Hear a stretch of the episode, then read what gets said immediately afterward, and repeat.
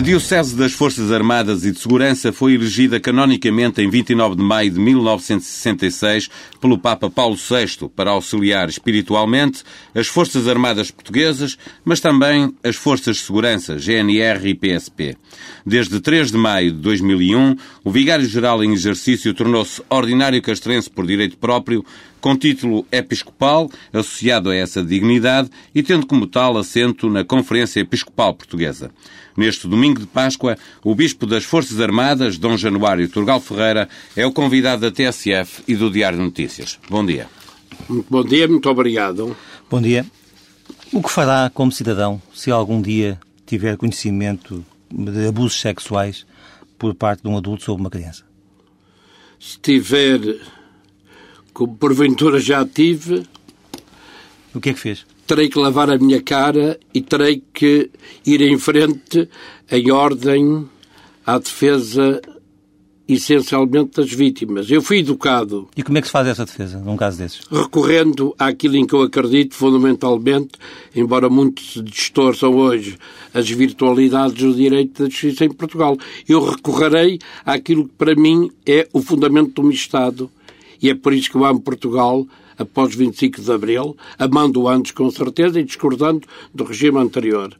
Aquilo que me seduz após 25 de Abril é ter-se constituído um Estado de Direito. Se houvesse algo no setor que eu sirvo, nesse capítulo de maquinação e de ignomínia, eu teria que ter a máxima compunção e compreensão por quem se é, possa ser assassino ou ladrão. Agora, e, e, e maquinador, e maquinador ou assassino. Há uma coisa que tenho que pôr acima das pessoas, que é o respeito da norma civilizacional que constitui o direito. Portanto, muito concretamente, num caso desses, o que é que faria?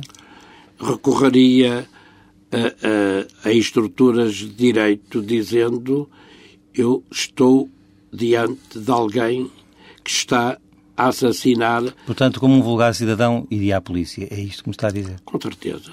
Mas terei que dizer que isso não pode ser feito uh, de alguma forma, eu diria quase que já o fiz, não o tendo feito, porque recebi Quer, uma... quer, quer nos falar desse caso? Eu, eu, com todo gosto, e falarei já, se me permite, João Marcelino.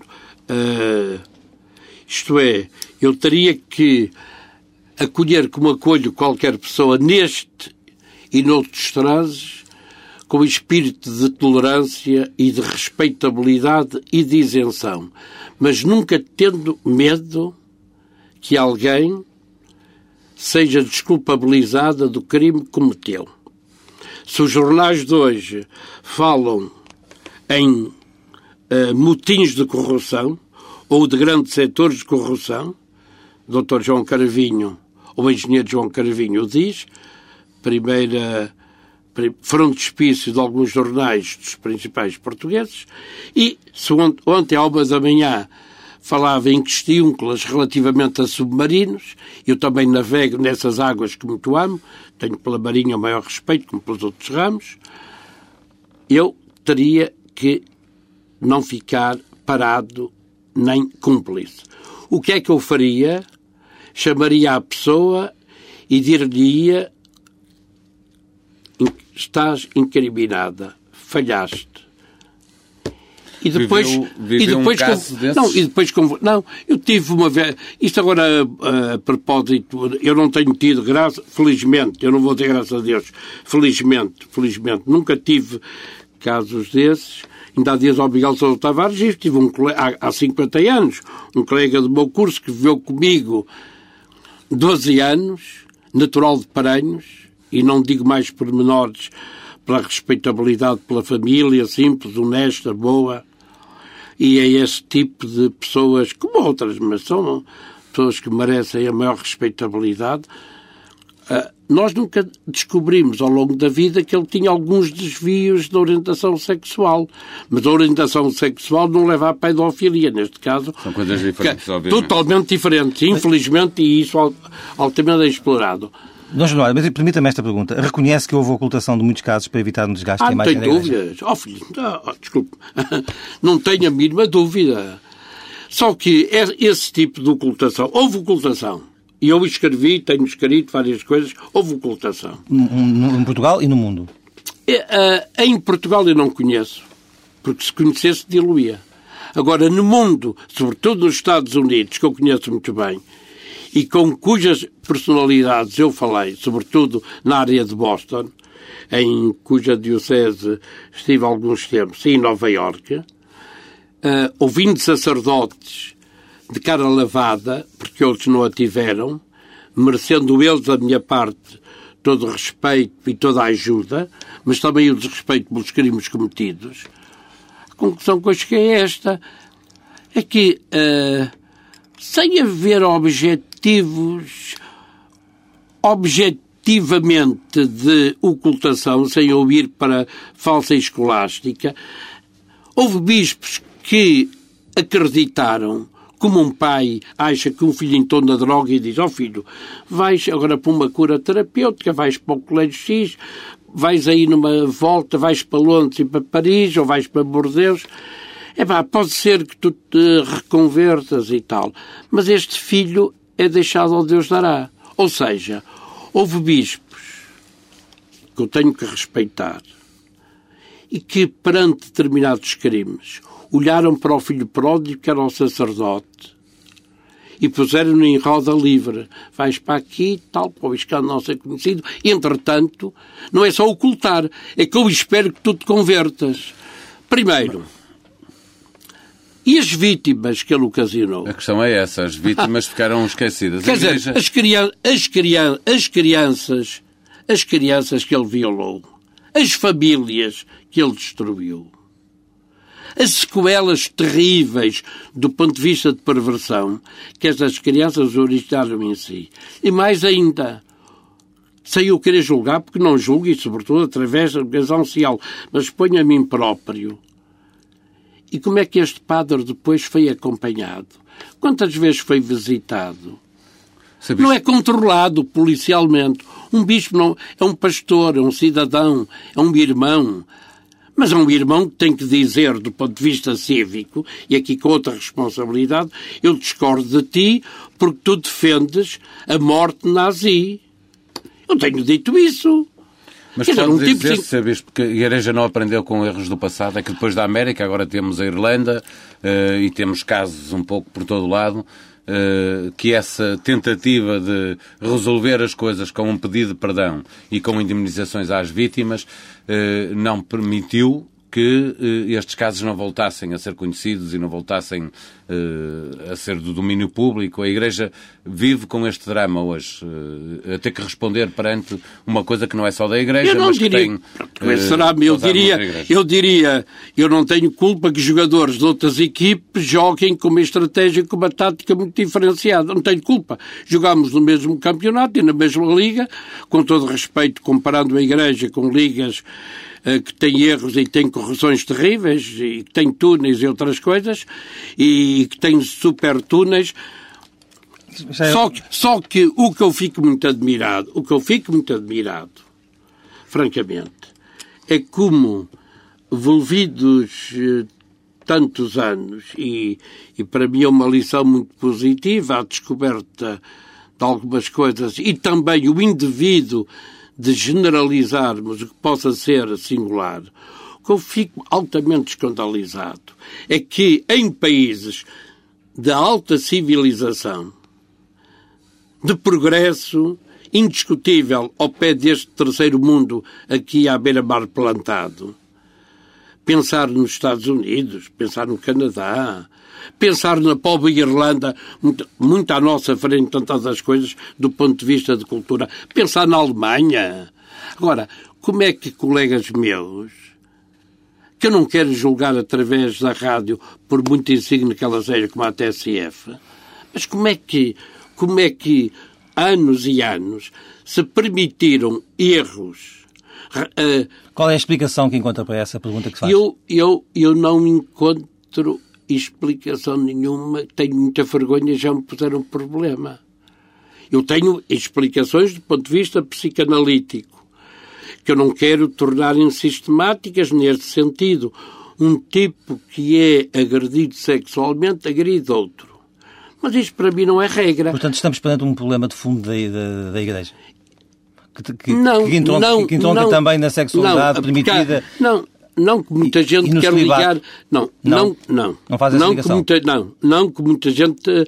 Isto também tem que ver, mas não forma diretamente.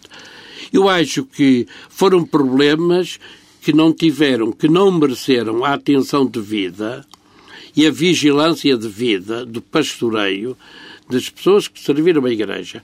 Relativamente ao celibato, está provado que a maioria destes ataques a menores, a vítimas, coitadinhas que não se podem defender, peço desculpa pelas coitadinhas, ah, de crianças, de menores que não têm a mínima defesa, vêm de heterossexuais. E, lamentavelmente, houve muita gente ao longo da Europa e para além da Europa que quis ligar isto a surtos do homossexualismo.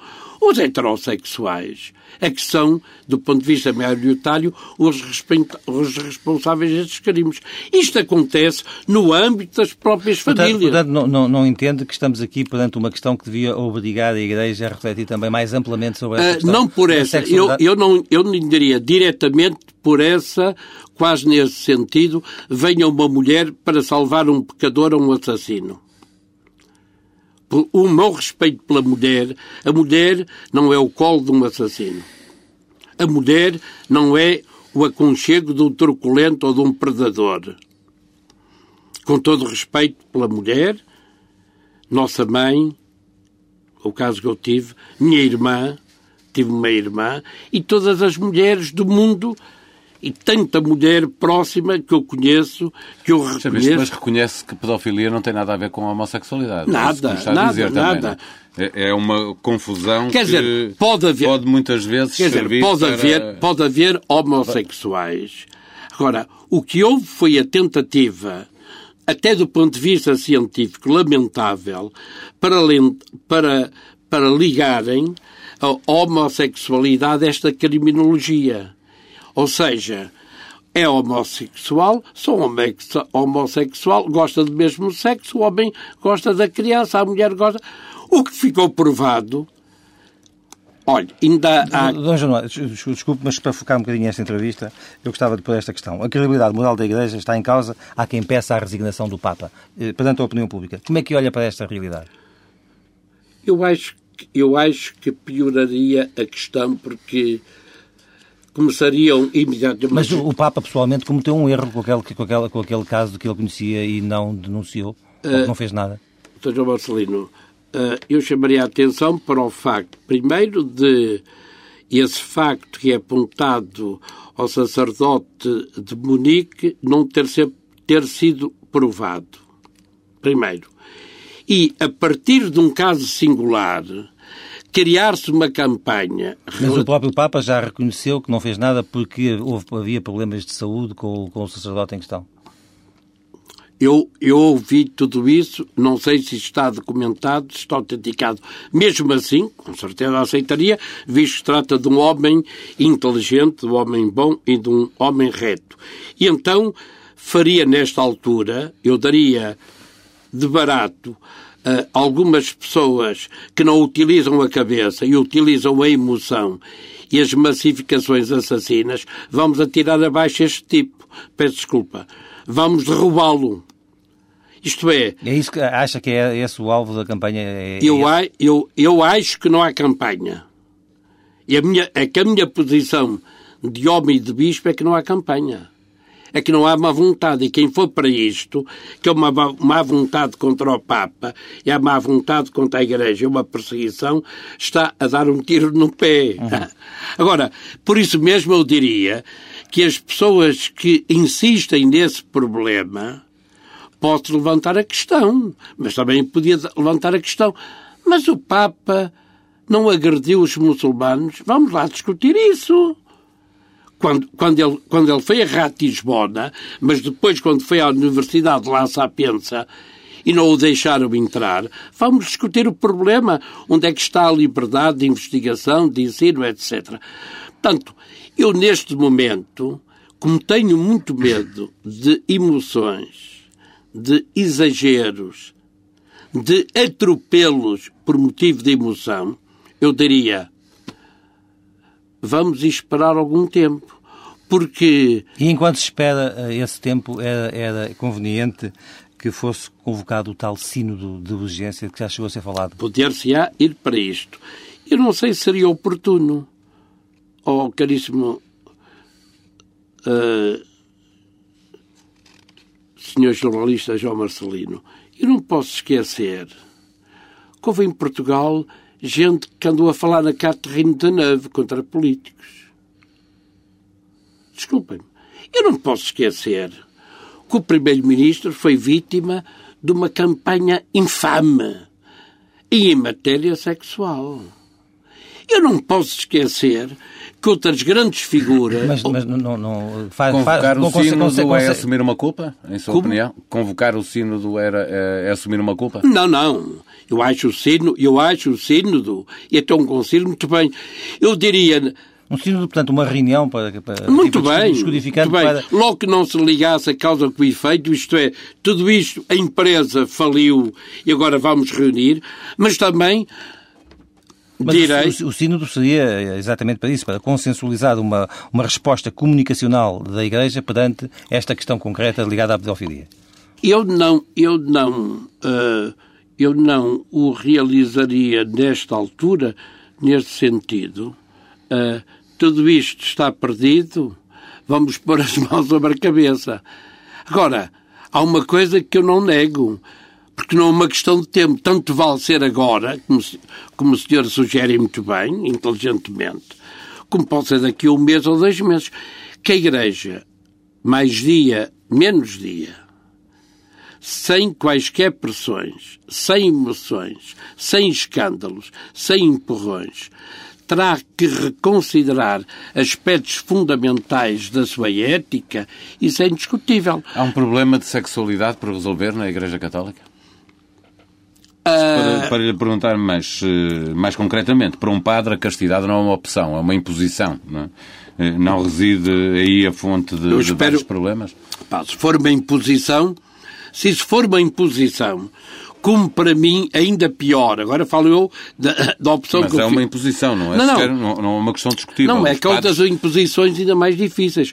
Se me disserem assim, tu ficas nas mãos do bispo eu nunca estive nas mãos de ninguém, nem do meu pai, nem da minha mãe. Oh pai, eu quero ser padre. Vais. Os teus irmãos quiseram ir para direito, tu quis estudar, outro não quis estudar. Sabes, a questão é que para ser padre, uh, o celibato e a castidade são. Uh, Essa é uma condição. São uma e condição. É? E a obediência. É que as pessoas falam hoje, de facto, realmente a castidade é uma condição. Mas há outra uma condição, eu não sei ainda mais séria. E haveria outra muito mais séria, que eu acho lamentavelmente que nós, clero diocesano, não termos, que é a pobreza. Quer dizer, o, tudo aquilo que eu tenho, eu dou. Como fazem, por exemplo, os religiosos. Eu achava, eu achava que, eu acho que a condição da castidade e da obediência é a pessoa não ter nada, ser tão livre que o dinheiro, os bens, o prestígio, que é traduzido do ponto de vista material, fica para a própria comunidade. E o prazer? E o prazer é possível. E a pessoa aí é que tem. Aí o prazer é que tem que ser reassumido e pensado pela pessoa. Mas faz e a pessoa sentido, sabe. Faria sentido que, Sempre... como noutras igrejas, os padres católicos se pudessem casar? Ai, para mim não me escandaliza nada. Ai, eu sempre o disse. A mim, não me escandalizaria e não me venham com argumentos que agora é a vida uh, muito mais liberta, muito mais livre, sem, sem obrigações familiares, etc, etc. Com certeza que eu defendo... Mas mais dia, menos dia, a Igreja vai ter que eh, refundar-se? Eu não sou futurólogo. Uh, não me custa nada a querer e nada me escandaliza.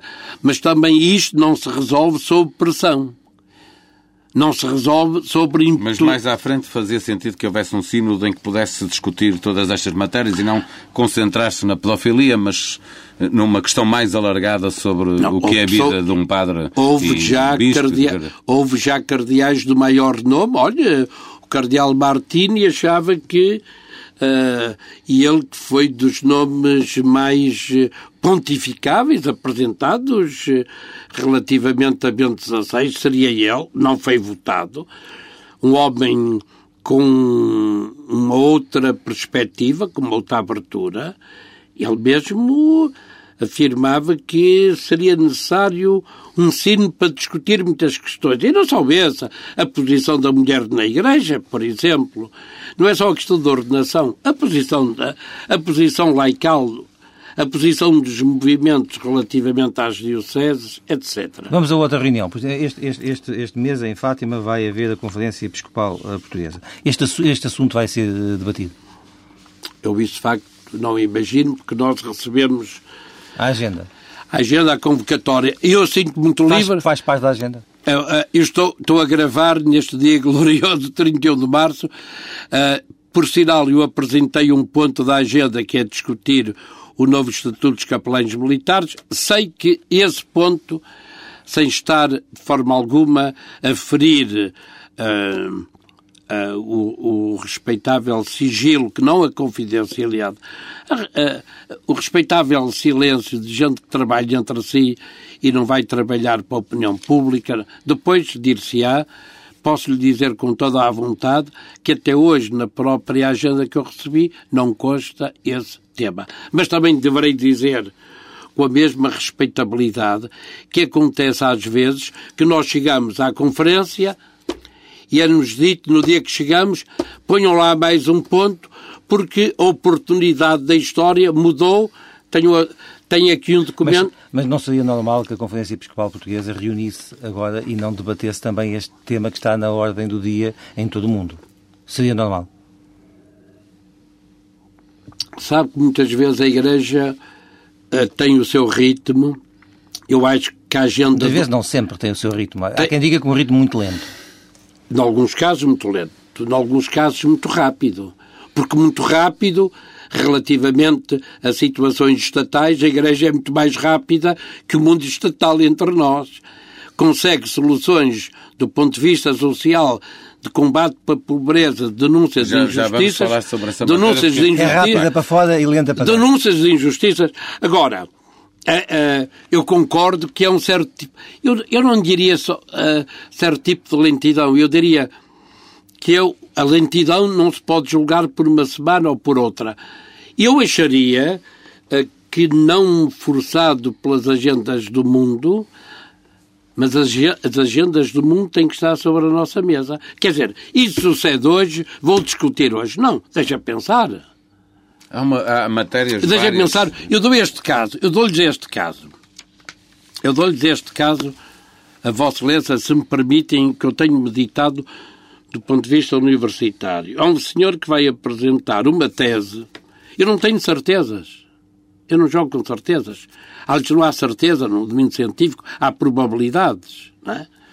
Uh, até há pessoas universitárias que vi uma notícia no jornal, há professores universitários em Portugal sem uh, credibilidade, porque a maioria esmagadora dos professores universitários, para mim, tem a, maior, tem a maior credibilidade, mas há professores universitários com muito pouca credibilidade, porque veio uma notícia no jornal, até num semanário sem categoria, porque, que os há, e viram lá uma notícia, e sem ouvirem a pessoa que foi posta em questão, publicam num livro que fulano é isto e aquilo. E até dizem no livro eh, quem não se respeita não é respeitado. Isto é um caso muito particular para responder ao comentário que me faz. Só que, só que, eh, relativamente a esta problemática, eu noto que é um senhor que vai apresentar uma tese de doutoramento em Salamanca. Não tem nada. É que com a pedofilia isto não me impressiona nada. Isto para mim é um tema tão natural como beber um copo de água ou ir ver um jogo de futebol, com devido respeito. É um, é um dado material que é objeto da ciência. E diz, do ponto de vista estatístico, há tantos indiciados. Mas aparece um senhor da Polícia Judiciária que se chama José Brás, diretor de Lisboa e de Val do Tejo, e que no Diário de Notícias, é um jornal altamente credibilizado, diz isto. Mas esse senhor, que também é agente da Judiciária, que está neste momento com uma licença de vencimento, porque vai apresentar a tese em Salamanca. E eu não tomo partido quanto a isto. São dados. Portanto, eu não sei quem é que tem razão. Agora, eu quase que diria pobre deste senhor ou rico deste senhor que vai ter um combate bestial na sua tese de doutoramento. E o doutor, o senhor inspetor José Brás diz os dados estatísticos desta tese de doutoramento e quem, quem passou por uma tese de doutoramento sabe a, a qualidade, a exigência, o sacrifício e a honra que tal investigação exigem, o tal senhor, no fundo, apresenta dados estatísticos que estão perfeitamente descredibilizados, que eu não posso aprovar. A saber, há determinadas notícias hoje no ar, até traduzidas em dados numéricos, que estão perfeitamente descredibilizados. Eu li isto segunda-feira, tenho de memória, estou a fazer um dossiê há muito tempo, há anos, 29 de março de 2010, página 6 ou página 7 do lado esquerdo. Portanto, no fundo, a sua mensagem é que a Igreja não pode também andar demasiado a reboque da atualidade. Eu Não, a Igreja... A igreja... Mas deixe-me, para encerrar este, este, este, este assunto, colocar-lhe esta questão uh, concreta. Para si, a imagem do Papa não sofreu uh, ilusão com, estas, com, este, com estes escândalos recentes no mundo? Eu, eu diante da minha consciência porque seria traí-la. Neste momento, não sinto que o Papa Bento XVI saia diminuído. Porque o Papa Bento XVI, quando a Igreja Universal oferece ditames e regras da maior transparência, está a ver o que é dizer assim? colaborar com as, com as autoridades, denunciar às autoridades, chamar a pessoa, defender as vítimas. Quer dizer, o Papa, quando vai aos Estados Unidos e diz. Mas o Papa não vai aos Estados Unidos, vem a Portugal. Como é que uh, os católicos portugueses vão receber este Papa? Não, tem, vão receber este Papa com certeza na comunhão da fé, na comunhão da esperança, na comunhão da caridade, na comunhão do respeito. E com certeza que as discordâncias legítimas, se alguém as tiver, com certeza que terão mediadores para essas uh, discordâncias serem comunicadas o que às vezes pode acontecer é que o mediador não lhes comunique. Agora, eu, eu espero que as pessoas que estão mais junto do Papa Bento XVI digam, tanto padre, há aqui problemas muito sérios.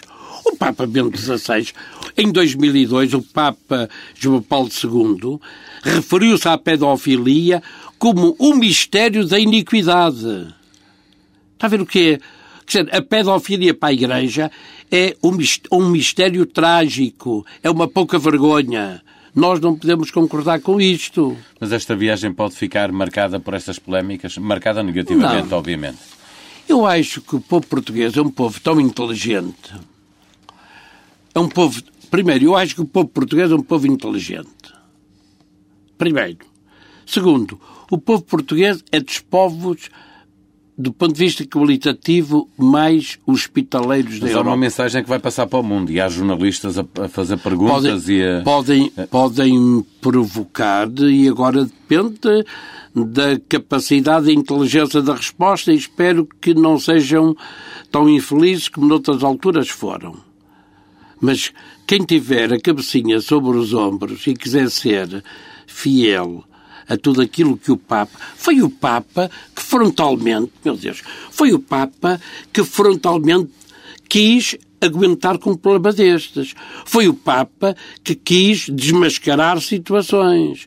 Foi um Papa que não esteve de acordo com a pouca vergonha, quase de uma, quase de uma, de uma rede interna Uh, não é hipótese que eu ponha, que surgiu nos Estados Unidos, que desmantelou tudo aquilo, que foi aos Estados Unidos. Isto não é agora defender as vítimas, dar dinheiro e não sei o que mais.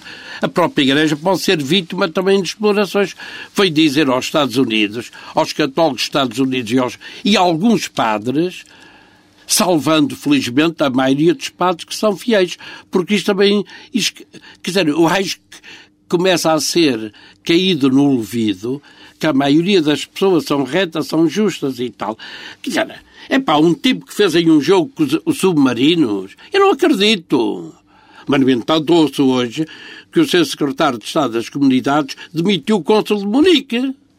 Vamos então, isso é um, é um bom link. Eu não acredito, a... só isto, eu não acredito, eu não acredito, eu não acredito em determinadas mobilizações de massa relativamente a impérios políticos em Portugal. Antes de passarmos para a política e para a economia portuguesa, deixe-me fazer-lhe uma última pergunta a propósito do Papa. Há cerca de três anos, o Papa Bento XVI, numa visita à Límina dos bispos portugueses, deu aquilo que se convencionou chamar, pelo menos na comunicação social, um puxão de orelhas. Agora que o Papa nos visita, terá menos razões para as reprimendas que, que não, passou eu acho, eu na altura, eu, eu não considerei, e tive a honra de estar presente, eu não considerei, francamente, um puxão de orelhas. Ainda que, sem querer ser contraditório, um puxão de orelhas faz-nos muito bem. O que é um puxão de orelhas? Eu entendo, é uma chamada de atenção de um irmão, de um amigo, de um pai, que diz, é pá, tu podias fazer muito mais e melhor. E o Papa, através daquilo que nós pusemos nas mãos dele, nas mãos de Sua Santidade, o Papa descobriu tudo aquilo que nos faltava e tudo aquilo que fazíamos. E a Igreja Portuguesa mudou? Está hoje melhor do que estava há três anos? Há uma coisa que eu não posso negar, é que a Igreja mantém uma fidelidade imensa uh, relativamente ao Papa. Outras coisas não direi, porque Mas não me levem a mal, porque não vou, não, vou, não vou dizer aos meus pares e, e irmãos no episcopado recados através da comunicação social. Agora, diga a minha posição, aquela que eu sinto. Eu acho que nós devíamos ir muito mais longe. Mas sou, eu, eu, eu, eu ponho-me em causa acha a mim. O seu bispo e acha não, eu ponho-me a mim. Quer dizer, eu devia ser muito mais pobre eu devia ver, viver muito mais pobre, devia ser muito mais exemplar, devia ser muito mais corajoso, deveria ser muito mais santo, deveria ser muito mais humilde, deveria ser muito mais culto. Pronto.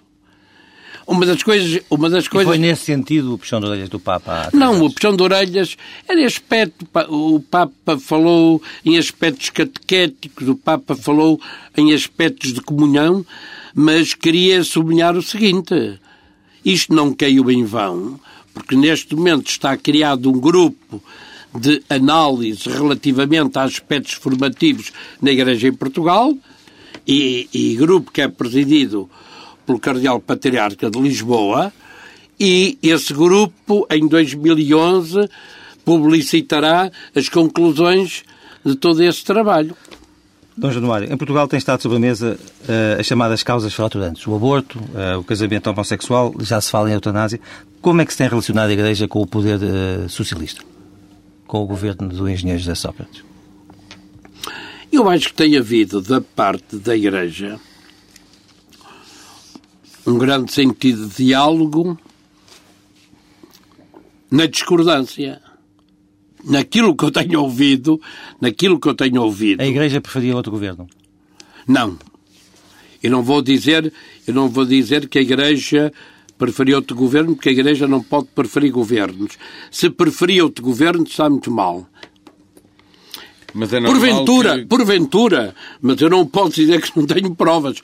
Pobre de nós, se começarmos a dizer, epá, a, a mim o que me fazia jeito era o partido uh, democrata cristão ou, ou então o partido... é essa. A Igreja gostaria de ter, como existe em Espanha, um, o PP, um partido mais tradicionalista, mais acredito. próximo não, da não, Igreja? Não. Eu não acredito. Eu acredito... não, não. É, não. A Igreja em Portugal tem tido uma atitude equidistante profundamente democrática, com uma tolerância rara, de tal forma. Longe vão os tempos em que aconselhava o voto nas igrejas. Perfeito, oh, há muito tempo. Sim. E de tal Mas forma, e de tal forma que as grandes, críticas, as grandes críticas e as grandes campanhas de onde é que vêm? Como alguém dizia, tem, veja lá de onde é que vêm os aplausos, como dizia o velho deputado de uma antiga Assembleia dita parlamentar, cuidado, veja lá de onde é que vêm os aplausos. Quer dizer, é a direita que lhe está a aplaudir ou a esquerda que está a aplaudir.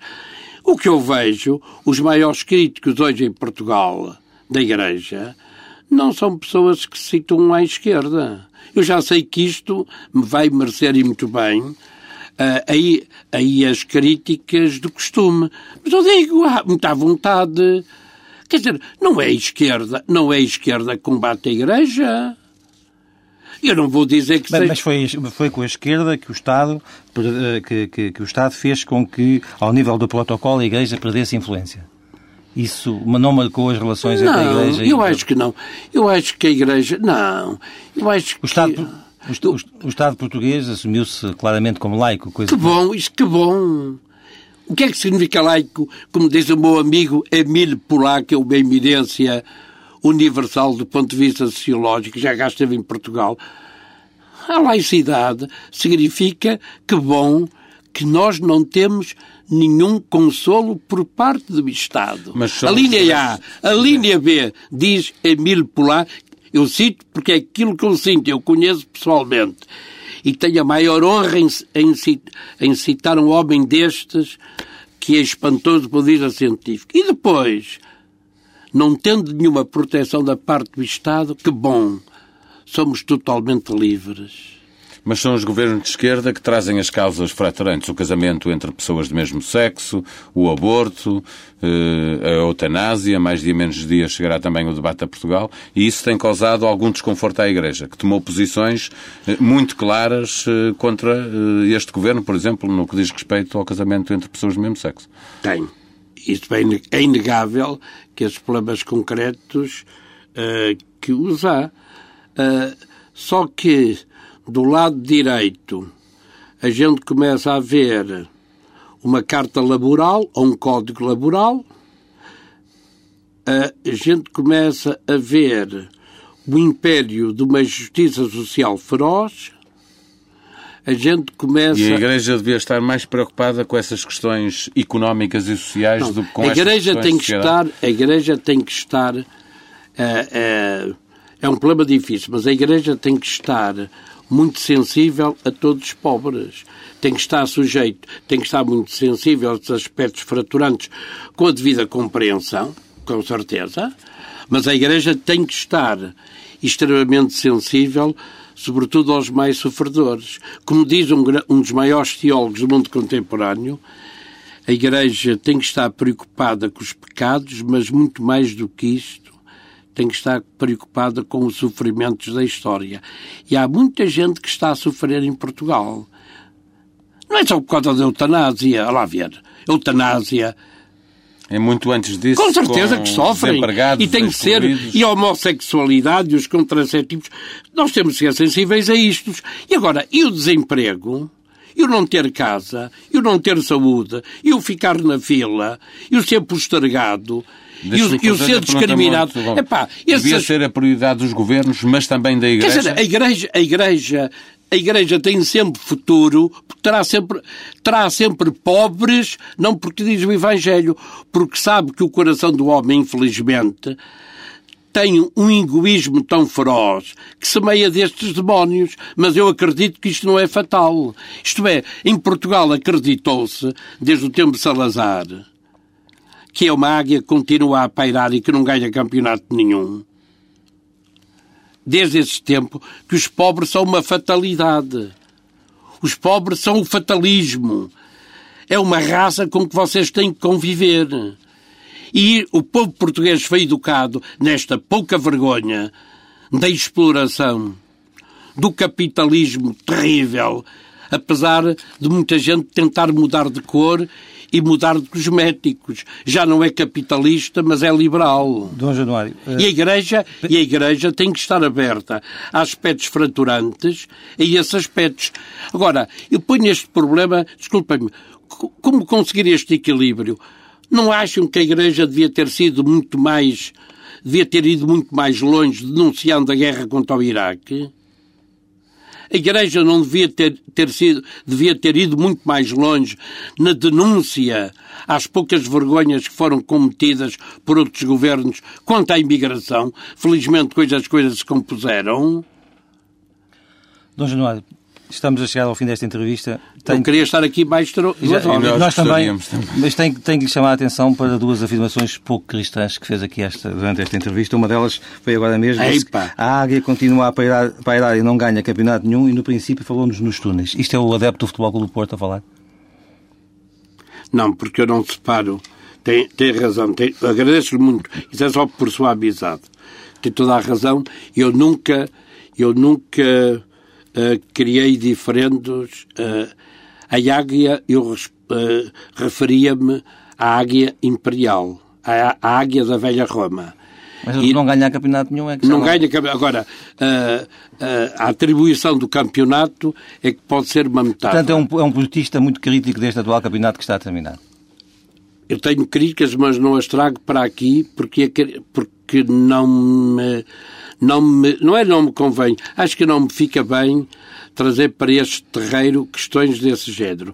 A águia, a águia imperial não ganha de facto o poder. Roma perdeu o poder porque os bárbaros entraram na cidade. E já agora a questão dos túneis, que referência Portanto, eu não é queria, de forma alguma, de forma alguma, uh, atingir os meus sobrinhos benfiquistas, Uh, uma, um, milhões de amigos meus. Nem quando falou nos túneis, aqui no princípio da entrevista. Benfiquistas. Nem os túneis. Claro que quanto aos túneis, eu escandalizo-me uh, e agradeço a João Marcelino a sua uh, gentileza. Eu só me escandalizo perante a mentalidade do povo português, que está tão descoroçoado perante a justiça, que mais descoroçoado e mais desiludido ficou quanto à justiça menos transparente, e é o tempo, menos bem explicada, ainda que à última hora apareçam nas SIC Notícias vozes sonantes a tentar a, a dar a mão contra a mão, a tentar explicar o dito pelo não dito. Eu gostaria, na altura própria, que alguém tivesse dado a mão uh, por quem é instância disciplinar neste domínio, explicando porque é que um homem que é privado do seu trabalho durante três meses porque foi um criminoso, e afinal de contas apanha uma semana.